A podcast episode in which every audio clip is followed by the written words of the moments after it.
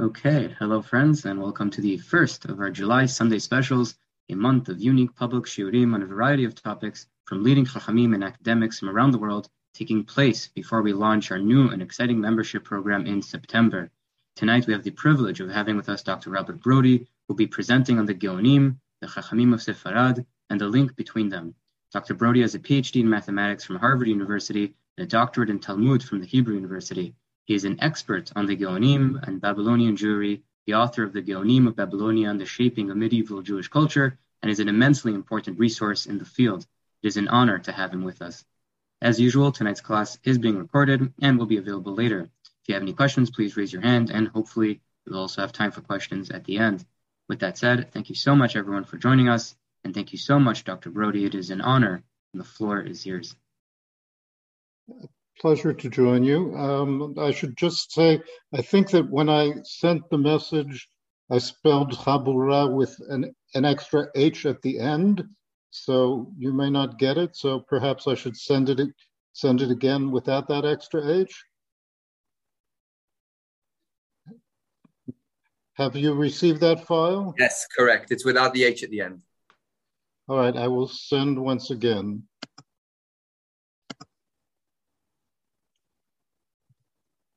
Back here. So, good evening.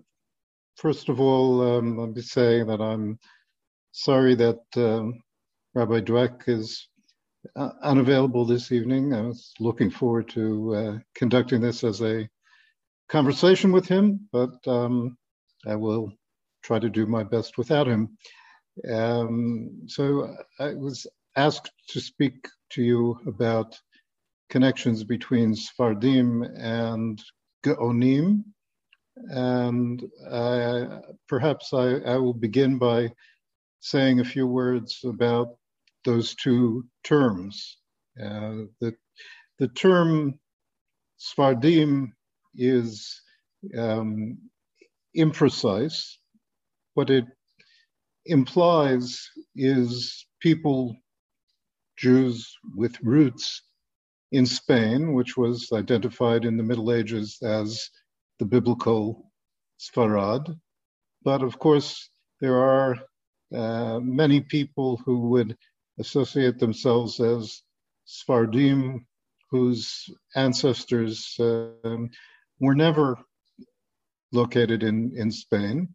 There were many other uh, Jewish communities, um, such as North Africa. Now, it's it's true that when the Jews were expelled from Spain, many of them uh, went to North Africa and joined the existing communities there, but there were also very major communities that never passed through Spain.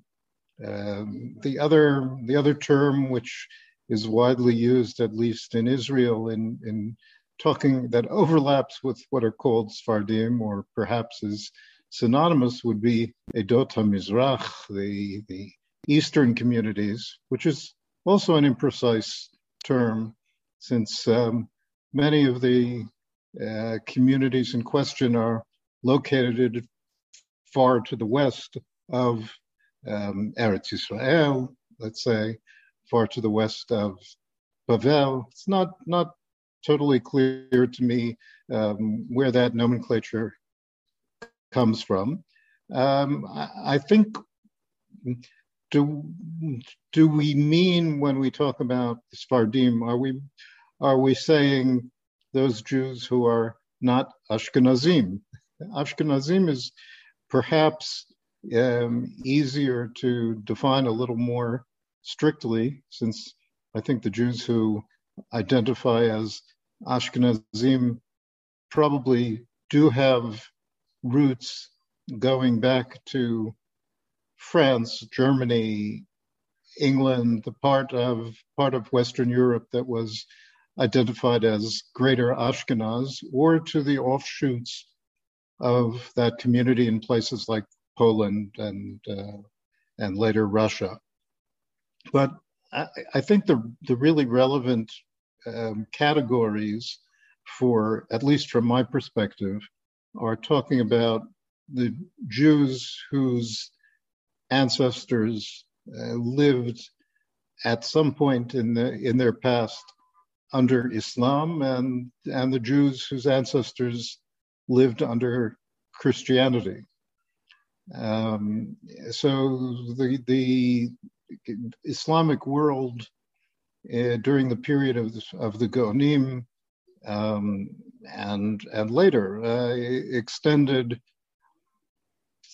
beyond Eretz Yisrael and Bavel to the east, and to the west encompassed North Africa uh, and Spain. And um, later with the Reconquista in Spain, it, that that territory was removed from the um, Islamic Empire, but it stayed until today, um, encompassing North Africa and territories to the east. And when I talk about the Geonim, perhaps I should also give a definition for that term. What I'm, what I mean by the Geonim is specifically the heads of the central yeshivot in Babylonia, in Bavel, uh, during what we call the Geonic period, which runs, ran roughly from uh, the middle of the perhaps sixth century to the middle of the eleventh century. So the, um, during this time, there were also some, uh, there was a yeshiva in Eretz Yisrael, the head of which also bore the title of Gaon, but we know a great deal more about the yeshivot of Bavel than we do about the yeshiva of Eretz Yisrael, which is a point that I'll probably come back to later. And what I'm talking about uh, will be primarily the Babylonian Gaonim, the heads of the famous yeshivot that are were called after the towns of Sura and Pumbedita, although at a later point in the Gaonic period, they actually relocated and were located in Baghdad. Um,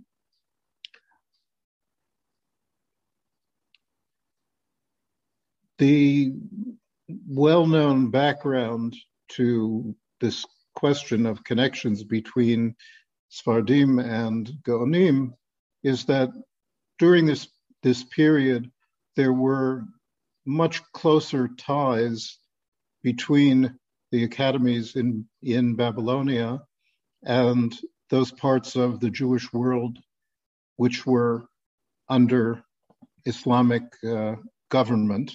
And especially, we know uh, especially about ties to Northern Africa and Spain.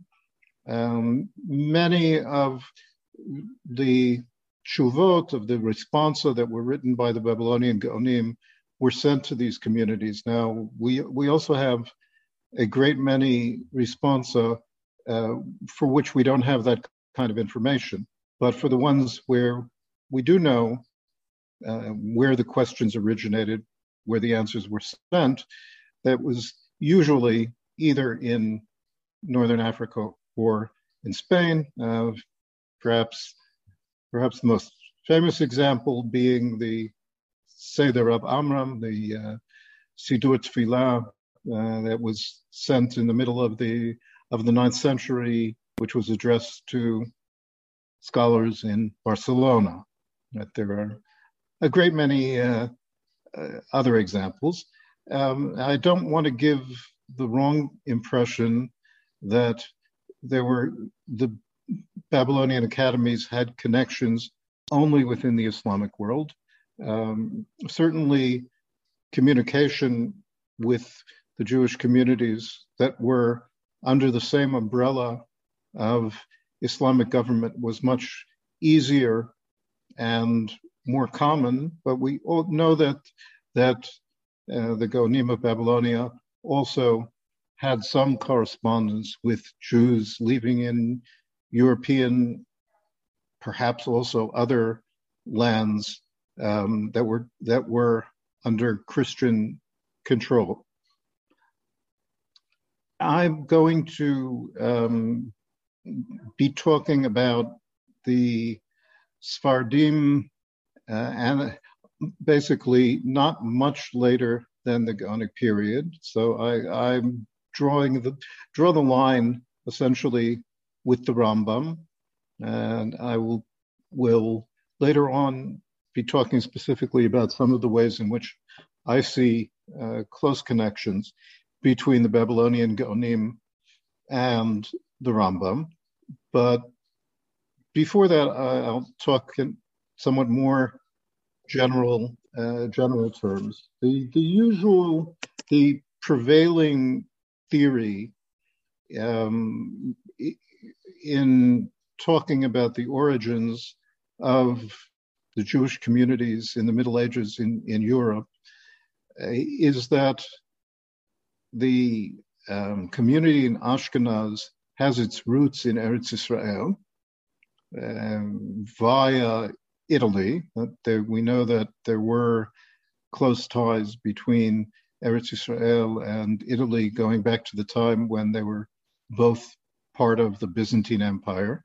And we know that many of the um, founders, the most uh, prominent early Jewish settlers in Ashkenaz came from Italy. So the, the generally accepted approach is to say that um, the Ashkenazic Jews have their roots in Eretz Yisrael, whereas the Sephardic Jews or the, the Jews uh, of North Africa and Spain have their cultural roots in Bavel.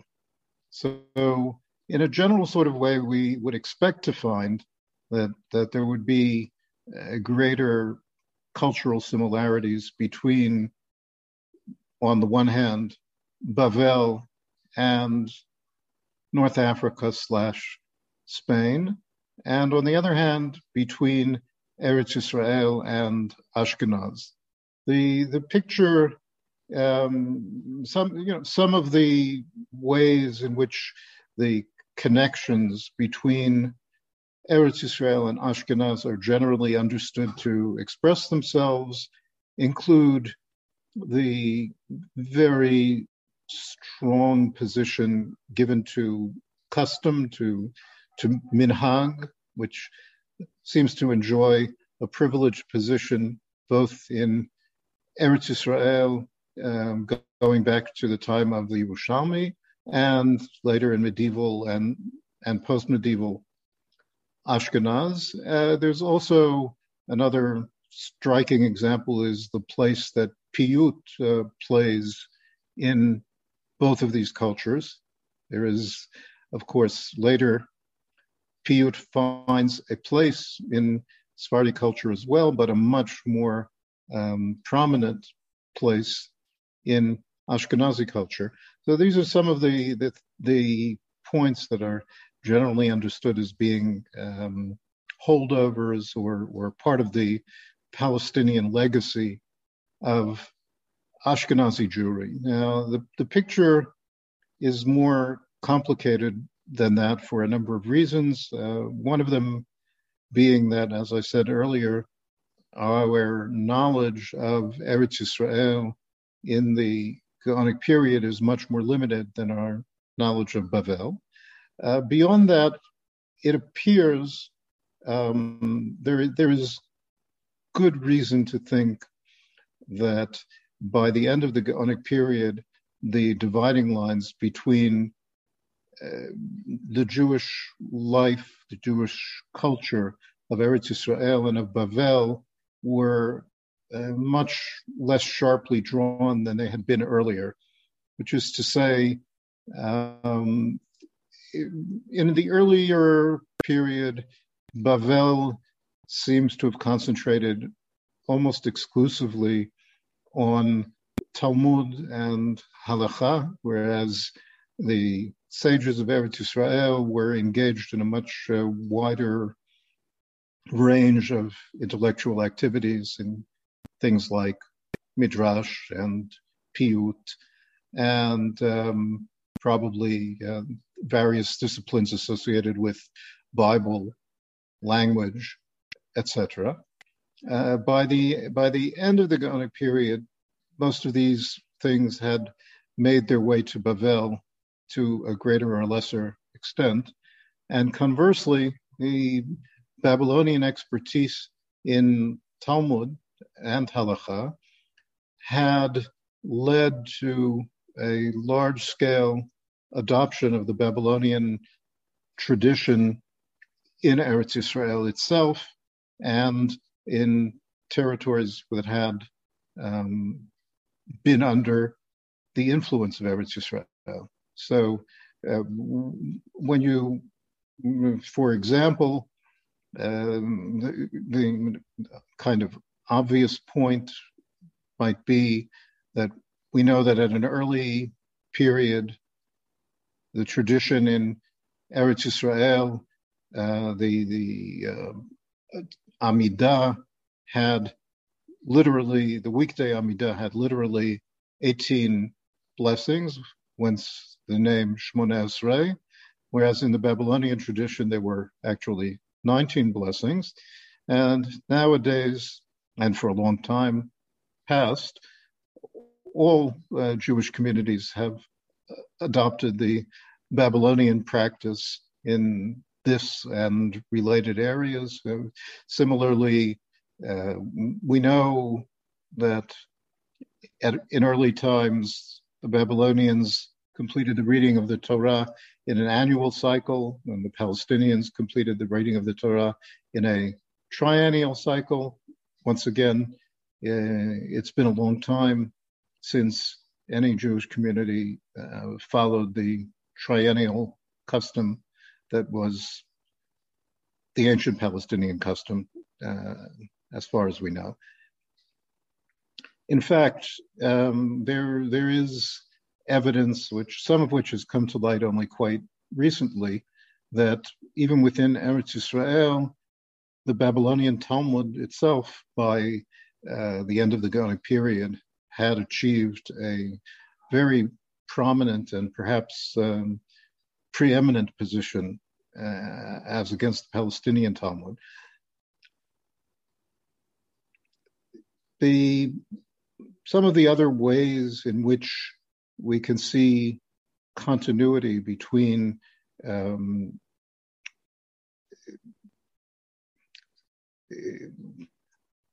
continuity between Bavel and and the Sephardi tradition of the Middle Ages would be in areas like um, a rational or rationalizing approach to theology, um, which was something that was um, championed by the later Geonim and afterwards pursued by outstanding sages in the in the Sephardi tradition, and basically not to be found in, in the Ashkenazi world.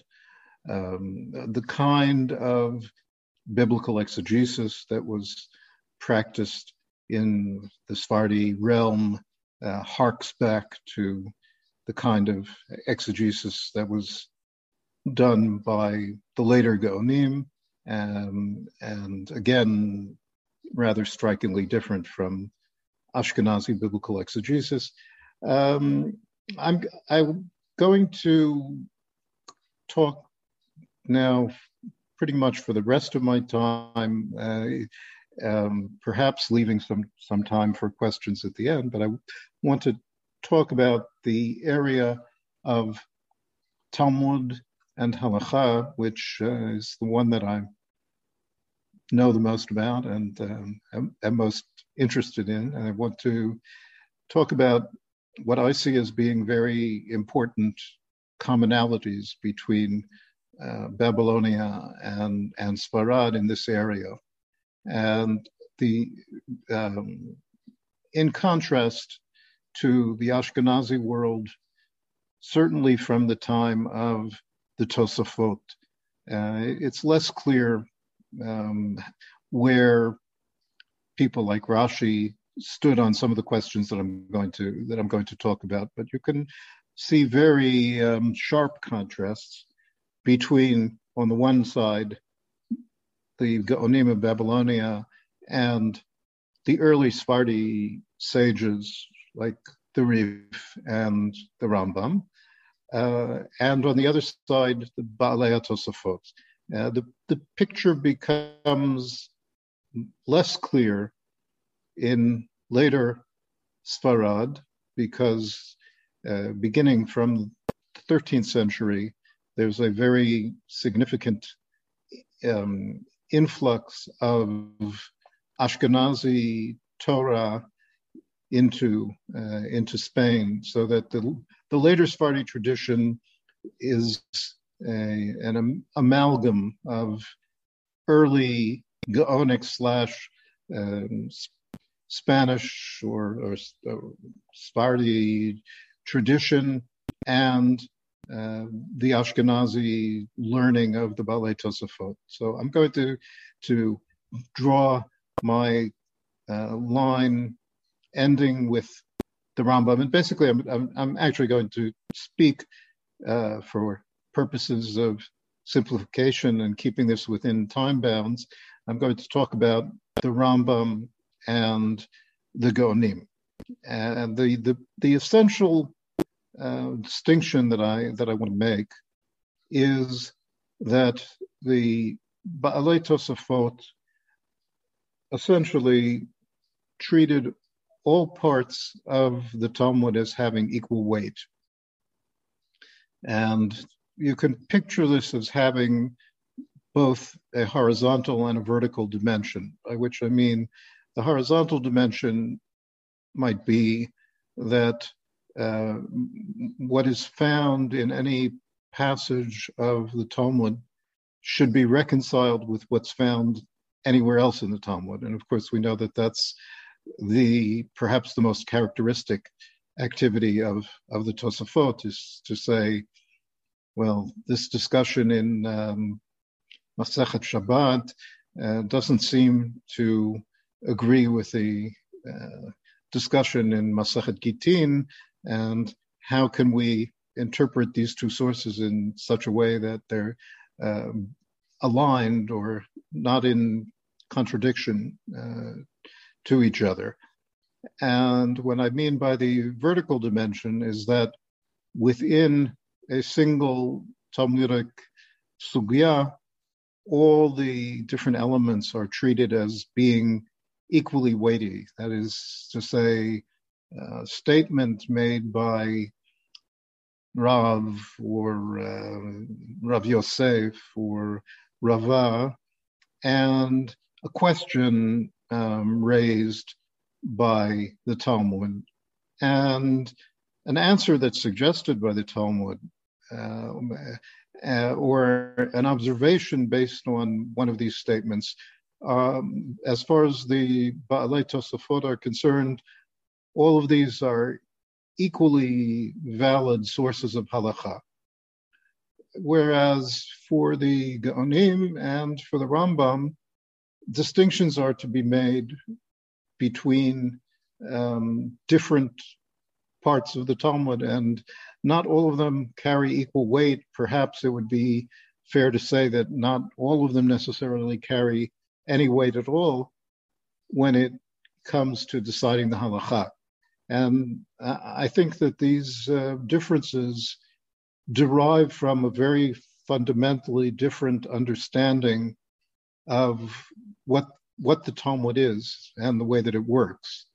Uh, and I think the Gaonic um, early Sephardi understanding of the nature of the Talmud would, would include such ideas as um, many of the answers that are that are suggested in the Talmud are meant as possibilities rather than necessarily the right answers.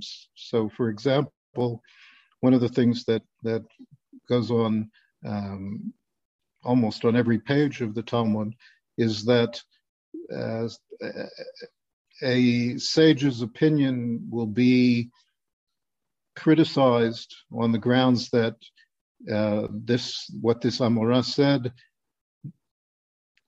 contradicts or seems to contradict a Tanaitic source and the rules of um, uh, Talmudic discourse. And I'm simplifying a little, but the the, the basic assumption is that uh, Amoraim don't um, argue against Tanaim, um, and and so when such a contradiction or putative contradiction is raised, the common strategy is is to say, well, that um, either that Tanaitic source refers to some special circumstances, or the Amora was talking about some special circumstances, or both.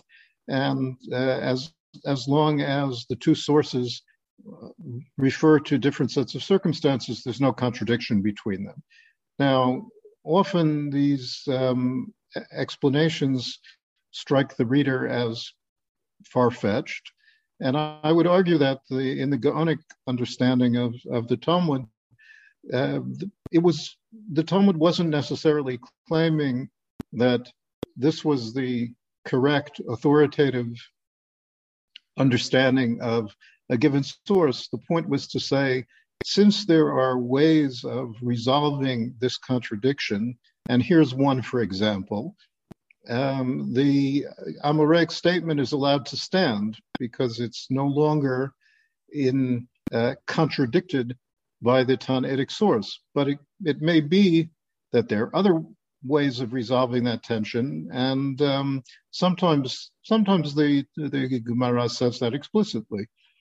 Uh, so I, I, for the Tosafists, when someone says uh, you have you resolve this contradiction in by making the text refer to a particular set of circumstances, they took that to be the definitive explanation of that text.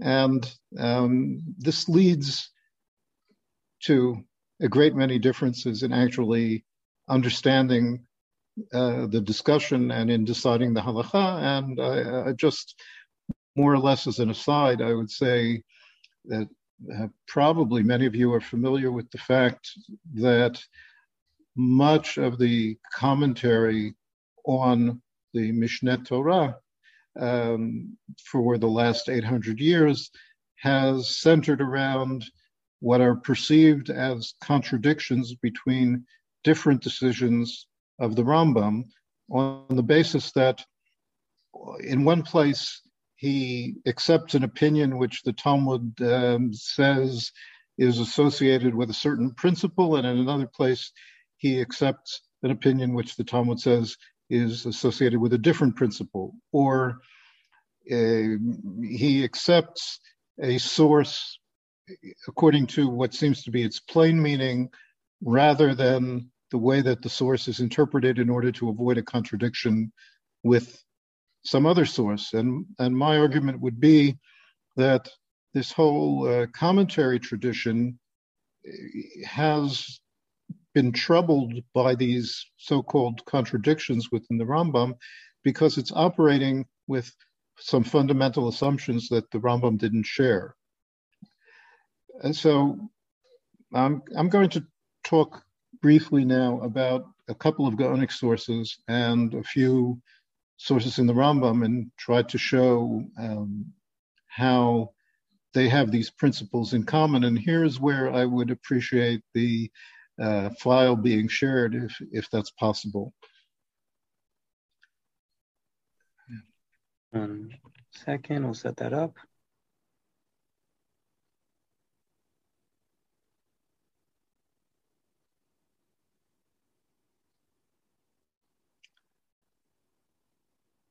Right. So I'm I'm going to show you two Gaonic sources. Uh, what you see now in front of you is the the Talmud source on um, Shvuot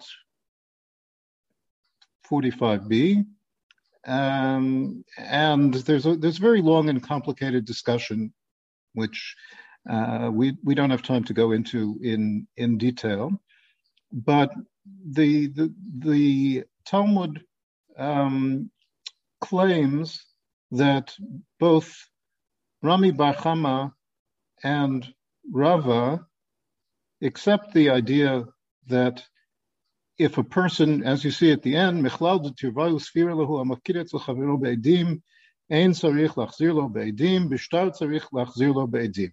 according to this uh, Talmudic discussion, both Rami Bar Chama and Rava agree that if someone deposits uh, articles for safekeeping with another person, and he does so in the presence of witnesses, the um, the person who's caring for this property need not um, find witnesses when he returns the property. That is to say, he would be believed if he later claims that he returned the property to the owner, um, not in the presence of witnesses. However, if a document was drawn up documenting the fact that uh, this property had been given to him for safekeeping, he would need to find witnesses when he wants to return the property to its owner, and otherwise he wouldn't be believed. This um, comes up against a sugya, another Talmudic discussion in Baba Batra, which uh, seems to, or fairly clearly says that, in fact, one need not return the property in the presence of, of witnesses. And Rav, Rav Shri Gaon was asked about this. And what he does is, is quite remarkable. He's, he says that uh, when the sugya in, in Shvuot says, um, draws the conclusion that Rami Bar Chama and Rava both agree that Uh, if the property was handed over in the presence of witnesses, it need not be returned in the presence of witnesses, but if it was uh, documented in in a written document, it does need to be returned in the presence of witnesses. Um, he describes how Rava uh, questioned, criticized Rami Bar Chama, and we're now down at the bottom of that page and continuing on to the next page. Um,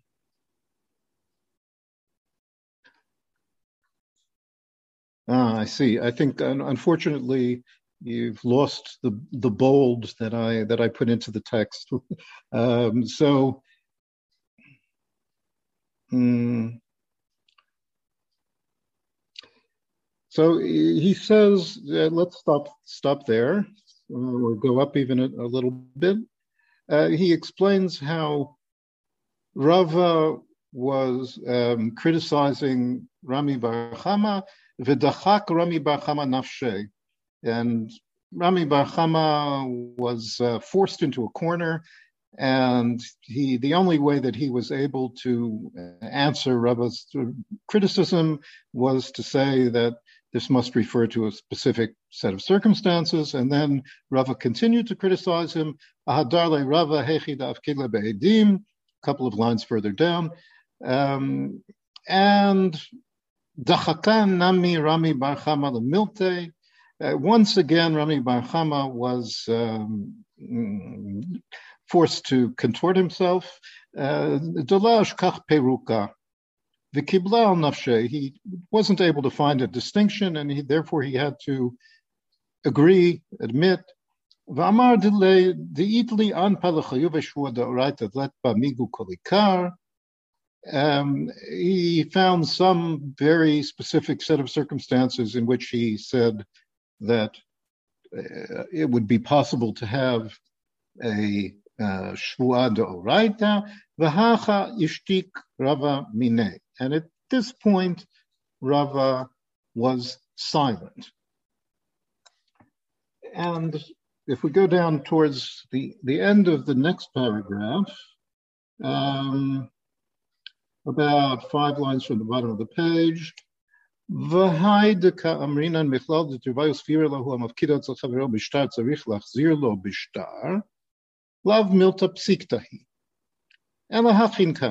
he says, the conclusion of the Gemara uh, that both of them agree uh, as to the principle that I mentioned earlier, this is not a certain thing, a decided thing, but rather this is what we're saying. Since Rava was quiet at this point, since he didn't specifically say that he rejected Rami Bar Chama's um, answer, so we could say that um, he agrees with Rami Bar Chama on this question. But now Rav Shira is going to offer an alternative, which is not the one that the Talmud says. He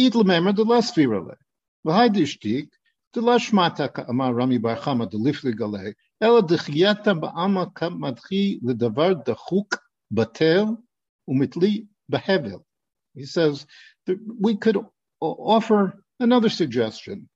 The reason that Rava broke off the argument at this point was um, that he was fed up with uh, Rami Bar Chama's um, uh, ridiculous um, answers. And at this point, he decided it wasn't worth arguing with him any further. And that's essentially what Rav Shira sets up in opposition to the explanation in the Talmud, and then says, and therefore, uh, since we have a clear um, discussion in Baba Batra, that we're going to go with that and ignore uh, what is suggested by the Sugya in Shvuot.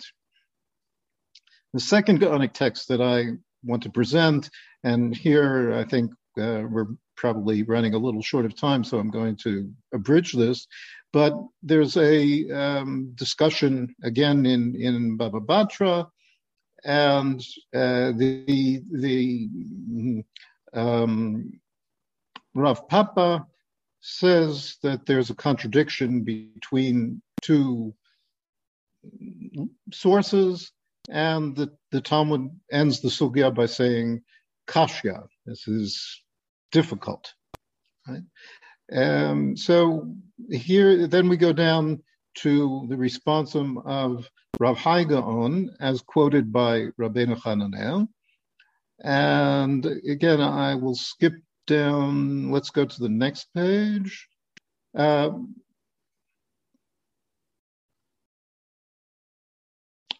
Now, perhaps we'll start at a couple of lines before that. He, this is the famous distinction. They, when the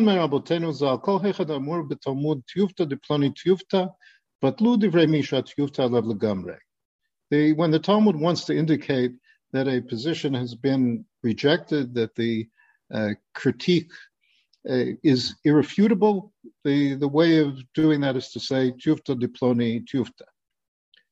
Heicha de alta b'kashyan lo batlu devarav. Da'amrinan lo havei brira lahon devatlash muazu legamre ela la'ish tekach la peruka b'yishata v'talia v'kaima.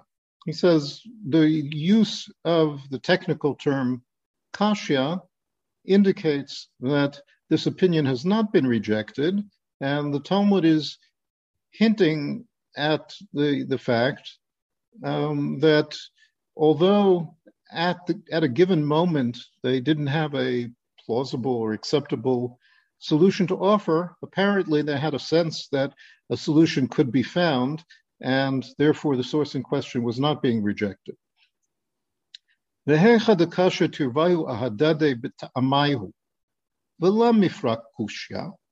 Avdinan kiha betuchta v'chiha betuchta v'la chashinan l'ashkoche v'hu ta'ama v'lefarukinu. So this is the really uh, crucial principle here, I think. When two sources contradict each other in terms of their underlying reasoning, with their ta'amim, and this contradiction is not resolved, how are we to proceed? Says Rav Hai Gaon, we basically ignore the reasoning, uh, look at the two sources, follow each one of them in its own context. That is to say, if they relate to two different circumstances, two different contexts, and the Talmud explains the, the underlying reasoning of one source as being A and of the other source as being not A, and we don't haven't suggested a resolution of the difficulty. We simply ignore the explanations and follow each source in its proper context. And we don't have to worry about finding an explanation and resolving the seeming contradiction. So uh, what I'm going to claim is um, that these principles can be found in operation in the Rambam. And I'll, I'll give, again, two examples. The first example, which has been discussed by others, especially Levinger in his book on the Rambam's halachic thought, uh, pointed out this, this example. Um, the, the famous question of mitzvot tzrichot kavanah is uh, intention to fulfill a mitzvah a necessary component? Or suppose that I do the proper action, um, but not thinking about its significance as the performance of a mitzvah, or perhaps having something completely different in mind. Uh, have I perf- have I fulfilled the mitzvah? And the if you ask, did the Rambam think that mitzvot require intention or do not require intention? The answer is neither, because in with respect to some mitzvot, his decision is that they do need kavanah, and with respect to other mitzvot, his he decides that they don't need kavanah. And this has puzzled uh, generations of commentators. I, what you have here is the uh, Magid Mishnah. Tzrichot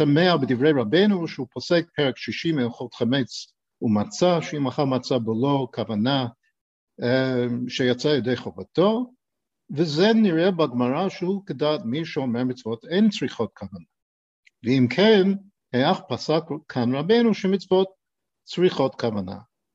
answer, the, the, as I say, when it comes to blowing the shofar, the Rambam says that kavanah is a necessary uh, component. When it comes to eating matzah, he says that it's not a necessary component. If you ignore the um, attempts of the Gemara to provide an overarching principle, and you simply look at each of these discussions in isolation, then the Rambam's decisions make perfectly good sense and uh, are exactly what we would expect. And again, I can't go into the details uh, because uh, we're short on time, but but if you look at the um, Talmudic discussion concerning matzah, the one concerning shofar, and the one concerning Kriyat Shema, you will see that the Rambam's uh, uh, halachic decisions in all three cases are precisely what would, we would expect if we ignore the, the section that, that uh, puts forward an overarching principle and ties these together under the heading of either mitzvot need kavanah or mitzvot don't need kavanah.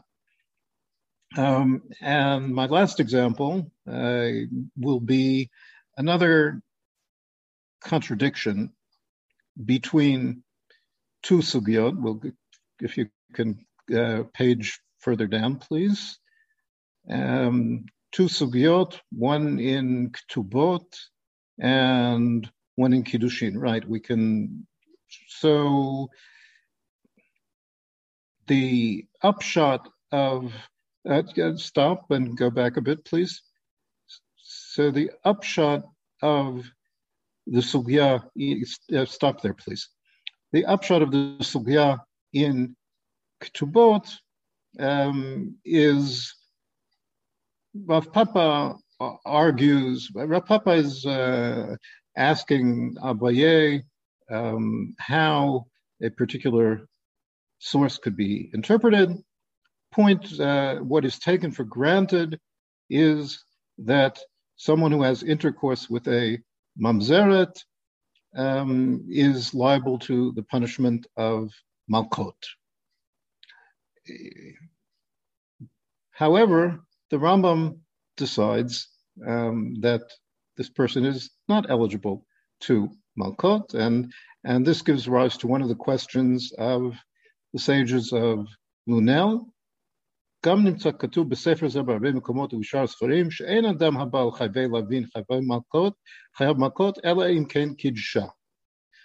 says that that sexual intercourse outside of marriage with a woman who is prohibited with a love, with a simple negative commandment, um, is not punishable by Malkot. That's the discussion in Tractate Ketubot. And the Rambam says, um, yes, you're, that's a very intelligent question.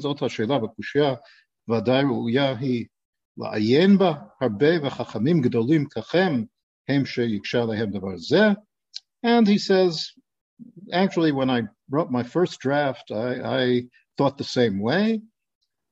My first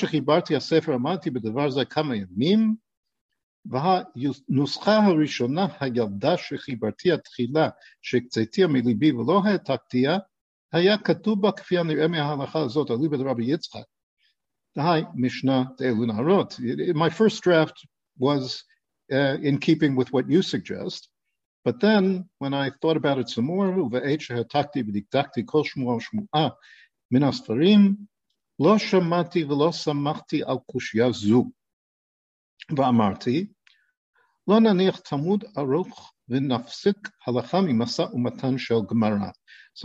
Rambam is saying is, although the um, line in question is attributed to Rav Papa, it's dialectic. It's not a normative statement.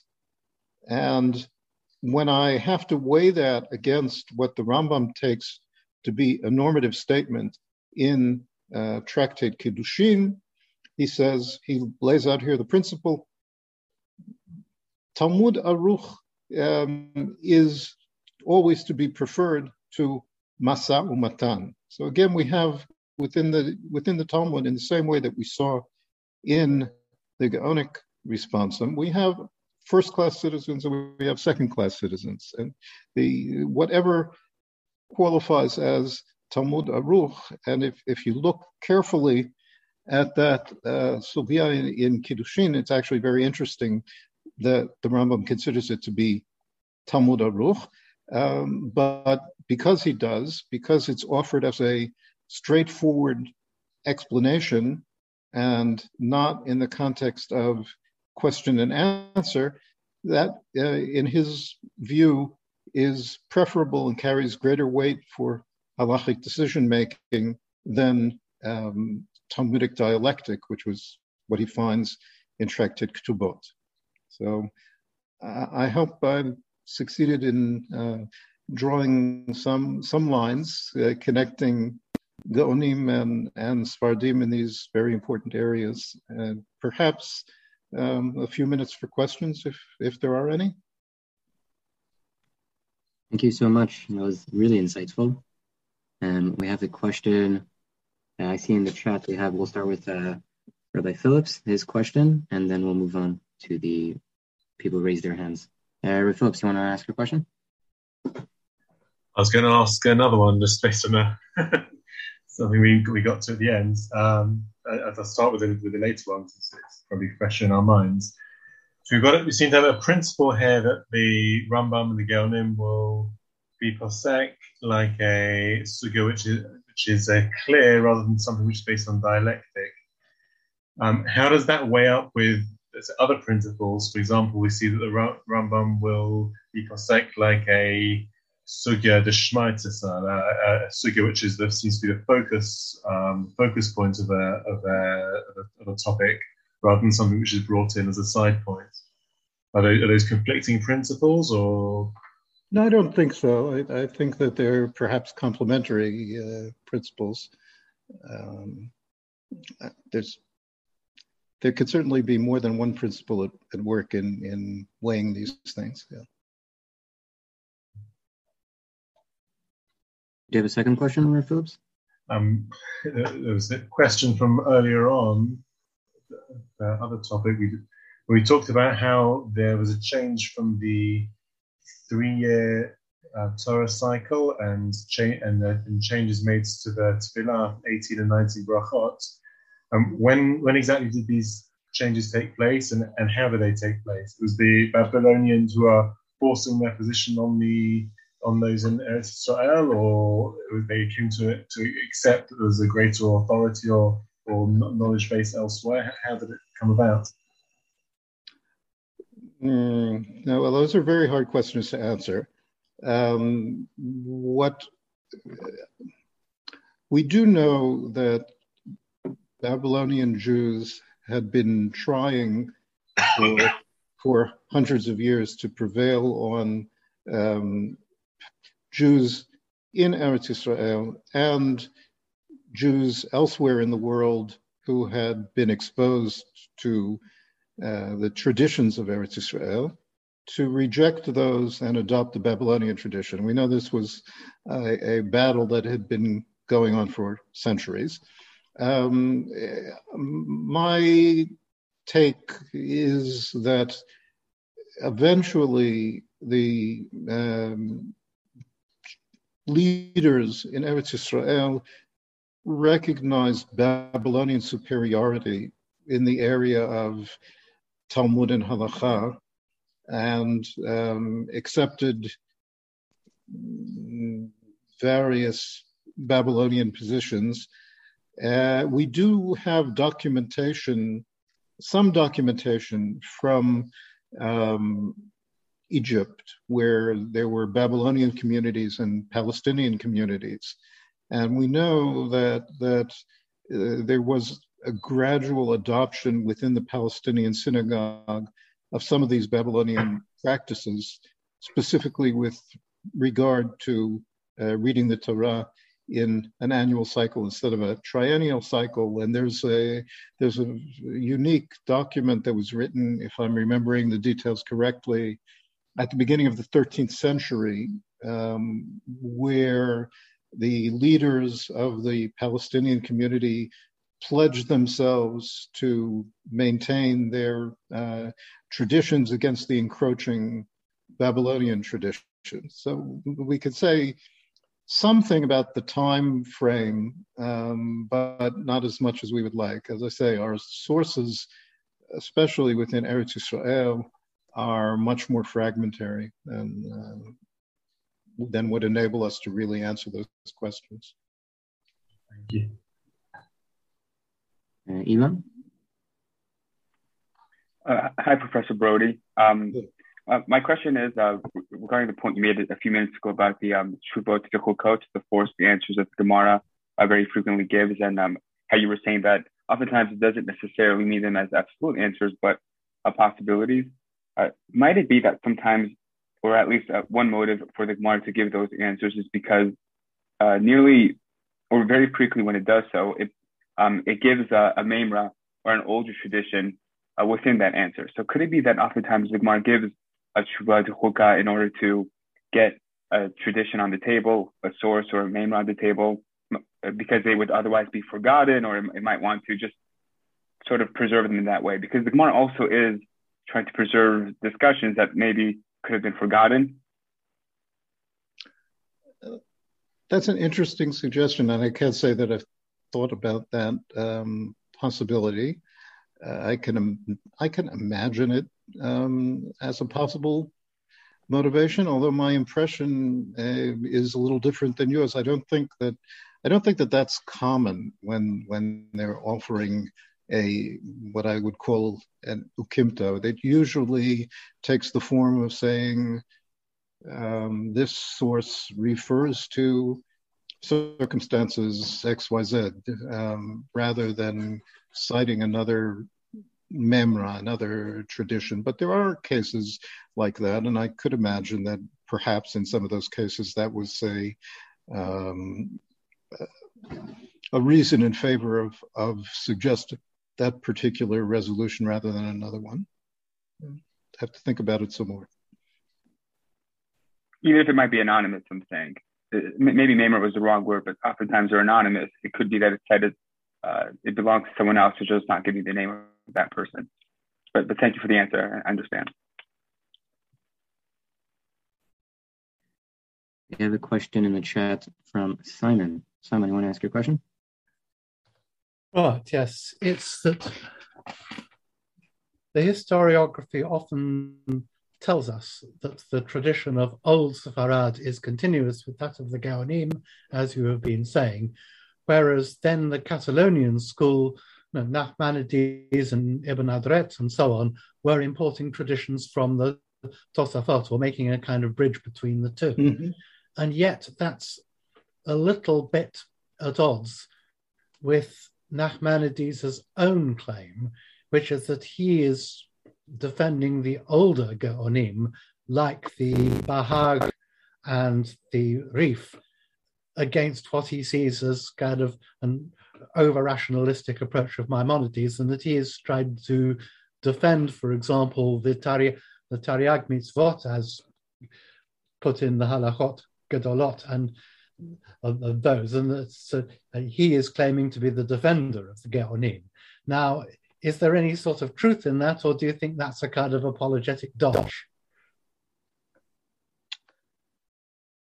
I think there is some some truth in that. I think that um, I think that Nachmanides had, as part of his understanding of his own role and his own mission, uh, defending certain great figures from from the past. And you know, that's what he what he does with the Rif in in Milchamot Hashem.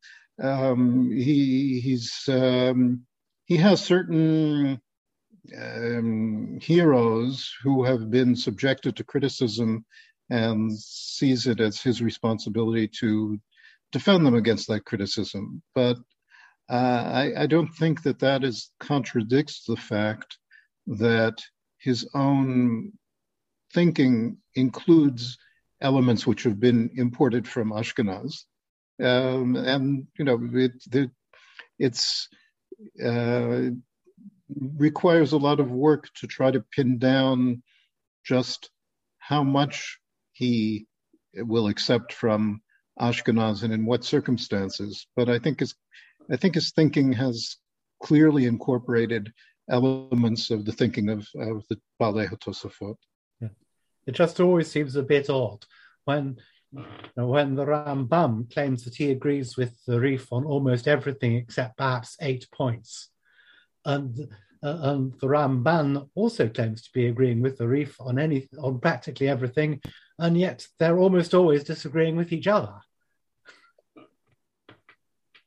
Mm. Um. I don't think they're disagreeing with each other so much.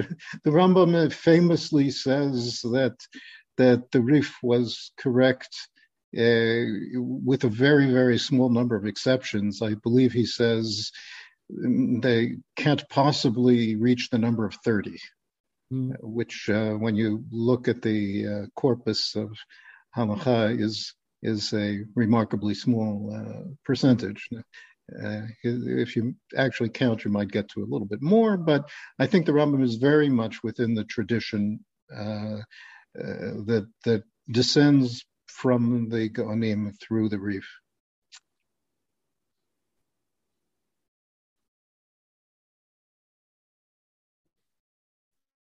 Okay, any other final questions? Okay, with that, um... thank you so much, everyone, for coming. Thank you so much, Doctor Brody. Uh, make sure, everyone, to uh, stay tuned for all the Sunday specials we have uh, this month, and also to sign up for the membership, that uh, the new and exciting program we're going to be launching soon. And uh, have a great night, everyone. Thank you so much. Is there a way that we can have the written document sent to us? Um, yes, we have the document. So